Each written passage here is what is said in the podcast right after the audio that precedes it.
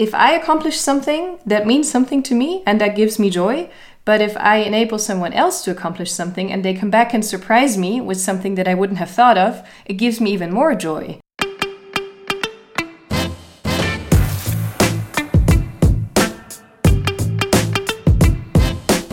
Hey TEDx organizers, this is Jay Herratti, and you're listening to Solving for X, our podcast for the TEDx community. Today, I'm talking with Dora Dzvonyar. She's the organizer of TEDx TUM in Munich, Germany. Listen in as Dora and I discuss how organizers can set their teams up for success. Dora has a fascinating perspective on delegation that offers a new approach to leadership. She talks about how to avoid burnout, and so much of her own personal development as an organizer was designed to preserve her own energy and capacity. I think you're going to find it both enjoyable and useful. So let's jump right in. Dora, welcome to Solving for X. Hi, Jay. Glad to be here. It's great to have you. There's so much for us to talk about today. I'm excited to feature an event from Germany, uh, which is also a university event that's been going on for a while. Um, so, why don't we get started by hearing a little bit about your event, a little bit about TEDx TUM, a little bit about the event and its community. Sure. So we're in Munich here, which is in the south of Germany. We're usually known for our beer festivals, so the Oktoberfest is quite well known. It's also known for its culture and diversity, I would say. Um, and it's also home to several large universities. We're at the Technical University of Munich, TUM, so TEDx TUM or TEDx TUM but it also calls itself the entrepreneurial university so we're also quite business focused and transferring research to to business and to industry so this is kind of the context and we're quite large so we're about i don't maybe probably twice the size of harvard or something like that it's like hmm. 40,000 mm. students wow so it's quite big and there's just a lot of exciting things going on here which is great to host a TEDx event here with all these. Yeah, ideas. no, and and from what we've seen in uh, documents on the hub and pictures and videos, you're doing a phenomenal job of that, and we'll talk about that. Um, so, forty thousand students, at a large university. You are uh, an educator there, as well as mm-hmm. I know you are a PhD. Did you get your PhD at the same university? I did. I studied uh, computer science here, and I uh, did my PhD in applied software engineering.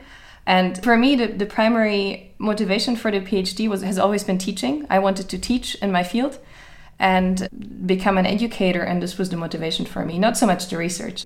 And uh, before we dive into your style of organizing a TEDx event, uh, tell us a little bit about German culture when it comes to public speaking. In your mind and in your experience, what is the culture in Germany about public speaking, um, ideas worth spreading? So the cliche is of the typical German is that they don't like storytelling that much. They like to be precise and put things, you know, be be exact in what they say. A lot of our speakers, about half of our speakers, I would say, are actually not German because the university is very, very international, which is why we also have our event in English because the community is very international. But I would say that especially with speakers from research and science, it's sometimes hard to sneak them away from this like normal way of communicating just about the facts and and give a couple examples give a couple stories and to simplify also because knowing so much about your field you might think that it's oversimplified very fast and that you're just not being exact anymore and we have to kind of find this fine line and having a couple of researchers and phd students on the team helps with that because you have the kind of academic background to negotiate with these kinds of people hmm. So, one of the things we've observed when we looked at your work and how you manage your team and the things that you all do together as a team is that you really stand out as an organizer by approaching the challenge uh, through the lens of an educator. Somebody who, who works with their team or their students to create something by empowering the students to figure it out on their own and giving them the tools to do that. And that's with that kind of angle, I'd love to hear your story about how you organize your uh, TEDx events. Sure. Um, just to provide a little bit of context, I think we differ from many other school and university events in a couple of regards. One of them is that we're not supported by the university in any way. So we're allowed to carry the name, but they don't support us neither financially nor through hmm. any other channels. We get the venue from them, but that's it. The people who are on the team who are from the faculty, they're not allowed to do this during their working hours. The students that are on the team are not allowed to have use this as a study project that they get graded on, which I know is the case for many university events. So our our team structure evolved over the past six years. And the first year, everyone did everything, um, and we just kind of ran around like headless chickens all the time. It was a, a lot more work, I think, than it needed to be. So in like the second year, we said, okay, we need to structure this somehow, and it evolved over time. But today we have several sub teams. And these work independently from each other. So they're also very different in size. Our curation team has 12 members, and our partnerships team has three and they each have a team lead and the six team leads share responsibility for the whole event so we meet at least once per month we update each other but other than that the sub teams work independently so i think a little bit of a challenge here is that especially at the beginning the whole team everyone has to kind of get this collective baseline of information which includes the rules obviously then what we have done in the past and how we want to build on that our values and our tools and things like that. They get all of that in the beginning. We do um, a couple of overarching events for team building, for sharing information like this. This year we created an onboarding document. It's clustered in weeks, and every week they have about 20, 30 minutes of things to do to look at. So, for example, the first week they look at the TEDx rules and they look at the rules in detail for their sub team. And then we have fun tasks like they share the rule that is most surprising to them or the rule that is most confusing, and they ask their fellow team members um, why that is. And then they have discussions online. And that works really well because people also kind of motivate each other to share. As soon as people start sharing, others will join in, and even newer team members will kind of be vocal about that. Hmm. You've created a little curriculum to become onboarded, breaking it down and giving a little fun exercise so they can take in the information. Yeah, maybe a little bit. It's also a way for us to kind of check if somebody has done the task, um, but it's a little bit sneaky. Again, again like a teacher, like a good teacher. and then they have, um, they always have um, must-have things, like checking the rules is a must-have thing. And then in addition, for example, we give them one or two um, podcast episodes that they can listen to if they want to on their own time. So we kind of try to create a mix of you have to do this the German exact way and also go play if you want to. Interesting. And what kind of podcasts do you put on there? Well, this one, Solving for X, as well as um, a couple shorter videos, um, Chris Anderson's video on public speaking, things like this. Fantastic. I know you have been incredible at sharing things on the TEDx Hub, and I'm going to give a plug to so many of the things that you've created there. But is this particular document, did you share that on the Hub? I did. I shared it this year, and we also created an additional one for the curation team, which contains much more because we drill them, I think, very hard in the curation team. Um, so they have additional stuff to do. Um, but I shared both on the Hub, so you can share you can okay good. and anything else you do? I mean it sounds like enough to me but i'm just checking. Is there anything else you do to get this the team set up? Um, we do a team weekend pretty early in the year for which we go away just for two three days. Last year we went to the mountains which was fun. This year we just went to a castle near munich that we could reach just by, by train and we do some activities we also do some actual brainstorming. So we brainstormed possible audience experiences for this year's theme, for example, um, just to get them working together also across teams and uh, getting to know each other. And we also have some fun free time activities. I was astonished at how well it worked just to for people to start liking each other. Yeah. Um, and also knowing each other across teams. And also something that I noticed during my career as an educator the more demanding you are in the beginning, the harder you drill them, the more motivated they will be throughout the year. It doesn't mean that we punish them if they don't do something, but we kind of implicitly communicate this internal value to be thorough in the very beginning and they have a lot of work in the very beginning that they need to do on their own time so they start taking it seriously hmm. that's really interesting so clearly a very well thought through process for getting the team ready. Um, let's talk about how you work with your team to be so experimental and so creative. Talk about some of the things that you've done, maybe as examples, so that our audience mm-hmm. knows what we're talking about and then maybe take a step back and talk about how you've you've created that yes i'm so happy that this comes off this way that we like to play and we like to experiment i talked a lot about being strict and being demanding but we also have so much fun this team is a playground for each of us somehow to do something that we can't do in our day jobs whether it's you know starring in a video or doing a, a musical act uh, during the event mm. so this is this is for me I've just done so many things and I've had so many experiences just being on this team that it's I've become a completely different person. Hmm.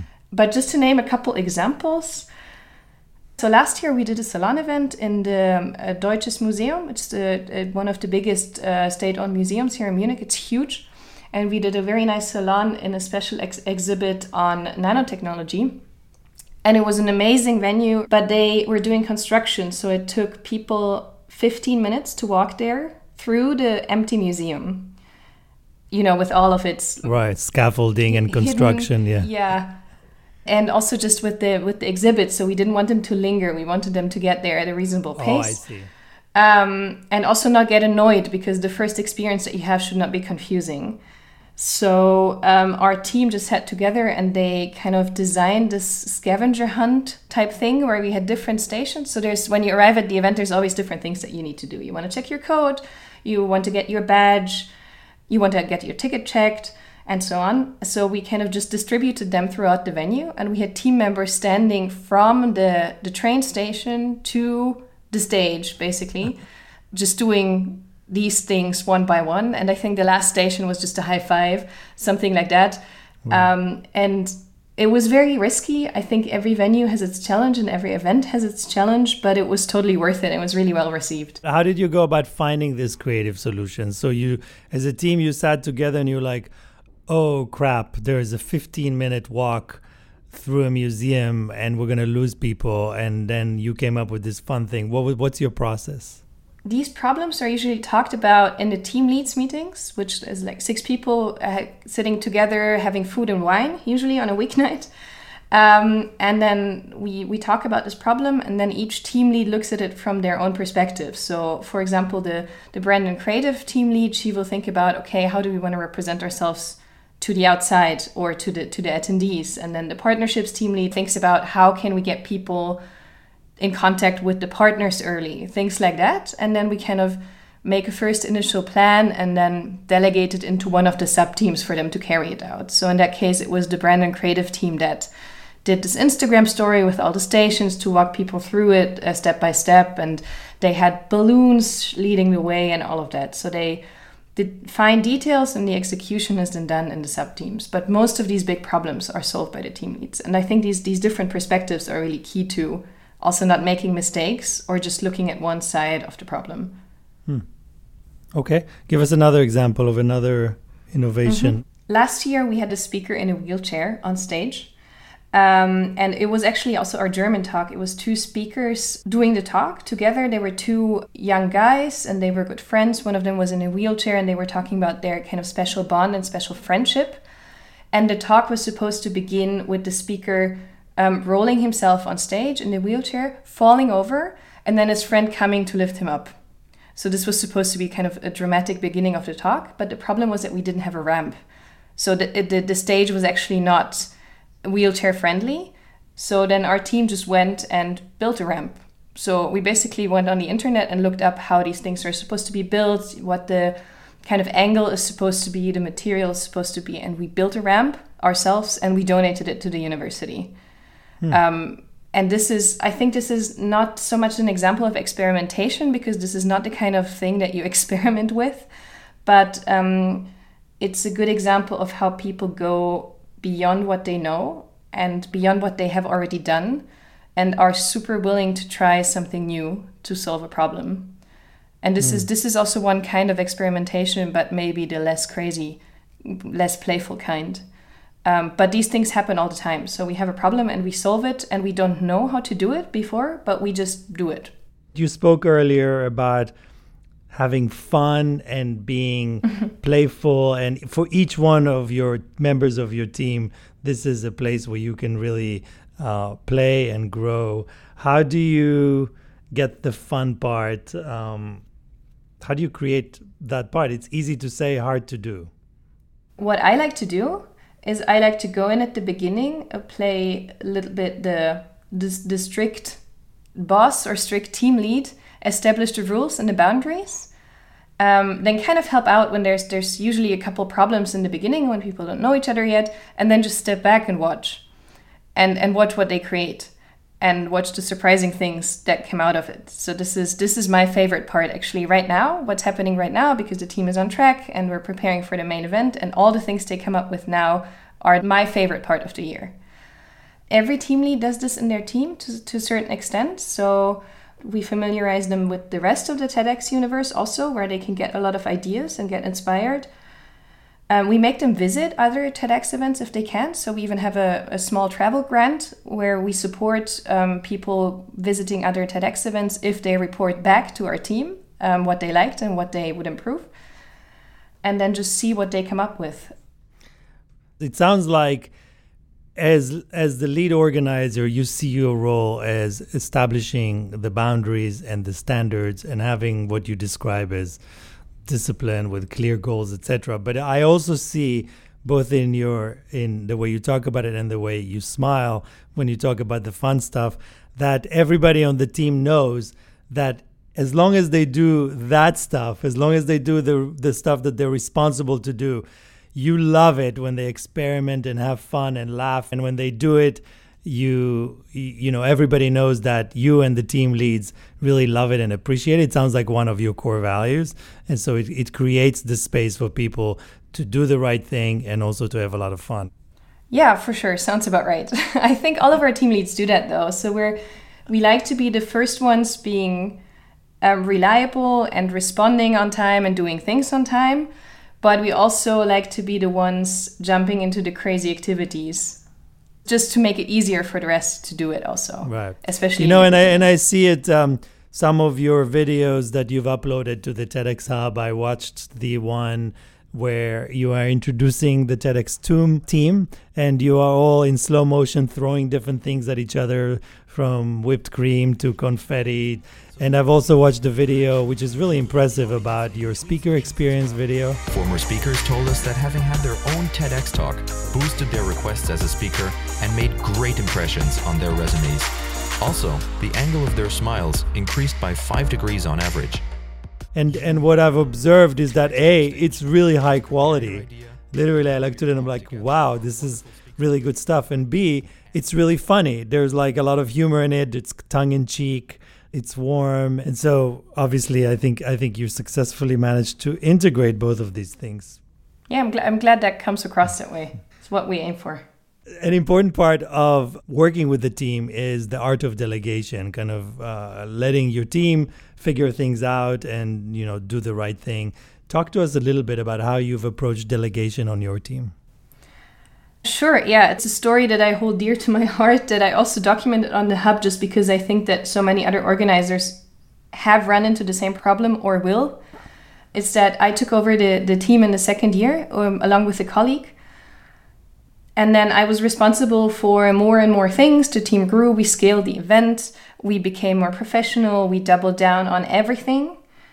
Um, and then it just quickly became too much for me on top of my day job, on top of my life. And it just it was just becoming impossible to be responsible for almost everything on my own. And um, it was also very hard time for me. I just also wasn't having fun anymore. Um, mm.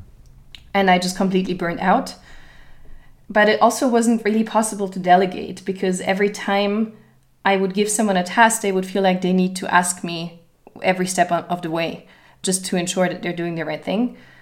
So for me, the only option was to retire, at least I temporarily, but I kept that part secret. So I, I, I told them that I'm going to retire and we're looking for six team leads who are going to share the responsibility. And we recruited six new team leads. They were all new in that year and they they had to figure things out and i i think it was pretty hard so i was still available for questions and i was still there but i made it very clear that i'm not taking on any responsibility and they managed i think the event that year did not grow in quality that much but it grew so much more substantially in quality every year since then because their team leads stayed on They are becoming incredibly good at their jobs. They're just there's just more people doing the work and sharing the work and sharing the responsibility, and that's really great. And the best part is that I got to come back the year after as a team lead, even. But I finally had time and energy to dedicate all my time to curation, which is what I enjoyed most, but what I did not have time to do before because there were so many other things to do. So now I get to do what I enjoy most, and there's very capable people doing the rest. For me, that's a really successful ending because I didn't really believe that this was possible. I didn't believe that I was replaceable. So I just left. and it was very risky and it also hurt a lot in the first kind of couple months when you see people doing things differently and not being in control anymore, but it was totally worth it. And I would encourage every organizer to make themselves replaceable to some extent at least and not not do it all on their own. Wow. That was very powerful. I think both for the challenge and the importance of delegating, uh, I would say probably in, in all of our work in the workplace in general, but especially for TEDx organizers, because like you say, you want to control everything, you want to do everything right, but that's what gets you to burnout. And um, many TEDx organizers, as you say, deal with that. Um, and what what was interesting about what you said is that delegation, once you've mastered it, which sounds like you have, it has the it has two big benefits. One is for you, you're having more fun, and you get to focus on what you love to do and the other one is that your team is team members are more engaged. They stay longer because you've given them more freedom. They don't necessarily like it when you tell them exactly how to do everything. Um, so it sounds well, i guess you said earlier that you've really grown and changed th- through the process. And i can imagine that this area is one of those. Yeah i just realized this like a couple years after this change how much that meant because it's your baby, right? So you don't want to let go of it because you've built it and you're incredibly afraid of it going wrong or being worse than before and it being your responsibility or your fault. But most of the time, I don't think that happens. Hmm. It's beautiful. So, one of the other things that we really appreciate about you is the amount of contributions that you make to the TEDx Hub. But I am not just saying contributions, I mean, they are real contributions. You write insights and blog posts and share videos and share documents. Uh, in such a, a, phenomenal way. Obviously, for anybody who's listening and interested, just go to the TEDx Hub and look under TEDx TUM, T U M why do you do it? like, what inspires you to do it? I mean, we really appreciate it, but um, it's a lot of work, and uh, what's behind it? So I think there's several reasons. One of them is what I just mentioned, making myself replaceable. Part of that is documenting what we do and how we do it to enable the next team leads or the next teams, should I ever leave the team, um, to to replicate that quite easily and to not start from scratch. Um, that also sometimes it's just pride. So i get to share all the, the work that the team does. It's not even me most of the time but i get to wrap it up in a story and share it and say to the world you know look at what we're doing. Look at the, the amazing things that the team has created. Um, and it's also i think it's just just from being an educator I, I just realized how important it is to to give people material to learn from I, I don't know. It's it's fun for me. And when you say I share a lot, I would like to share much more. I have like 10 ideas for things that I that I want to put on there. But but I, I just can't find the time next to, you know, life and organizing the hmm. actual mm. event. But I, I, I want to do more. Well, you've done a lot. If you do more, we'll be here and, and happy to receive it. And I know TEDx organizers uh, would appreciate that as well. You've said something earlier about wanting to work with people and wanting to empower people to do things that they didn't believe they were capable of doing before that. Can you elaborate a little bit more about that? If I accomplish something that means something to me and that gives me joy, but if I enable someone else to accomplish something and they come back and surprise me with something that I wouldn't have thought of, it gives me even more joy. So mm. this is just just seeing how they come up with the idea of having the team throw stuff at each other which does not particularly make any rational sense but it was a lot of fun i don't know but it's just great to see every year so that's really cool that is really cool and I also learned so many things. So just having to being in charge and having to do that, I learned how to host the event. I learned um, speaker coaching and talk development, and I'm doing that professionally now. Also, I learned I just developed all of these skills, not even noticing, just by doing what what I do for for yeah. TEDx, just playfully, kind of. So that's also a, a big plus. Yeah. Well, Dora, I hope you keep doing what you're doing uh, for a long time, and we'll have you as a member of our community for many years, or until the time when you're ready to uh, to move on. Uh, but it sounds like uh, you're still having a lot of fun. It sounds like you're growing your team and your people, and doing a lot for your university and for the people of Munich. So, thanks for coming to Solving for X to share all this with us and with the TEDx community. And uh, I guess we'll see you on the hub, right? no, for sure. Thank you very much, Dora. Thank you. We hope you enjoyed this episode of Solving for X. Join us on the TEDx Hub to find additional resources on this topic. You can also share your insights or ask questions. This episode was produced with love by Bianca De Jesus recorded by Taylor Stemley, and researched by Tsvetina Deneva. This episode was edited by Mickey Capper. If you haven't done so already, subscribe to the Solving for X channel wherever you listen to your favorite podcasts SoundCloud, Spotify, Apple Podcasts, and Google Play, or of course on the TEDx Hub. Thank you for listening to Solving for X. See you next time.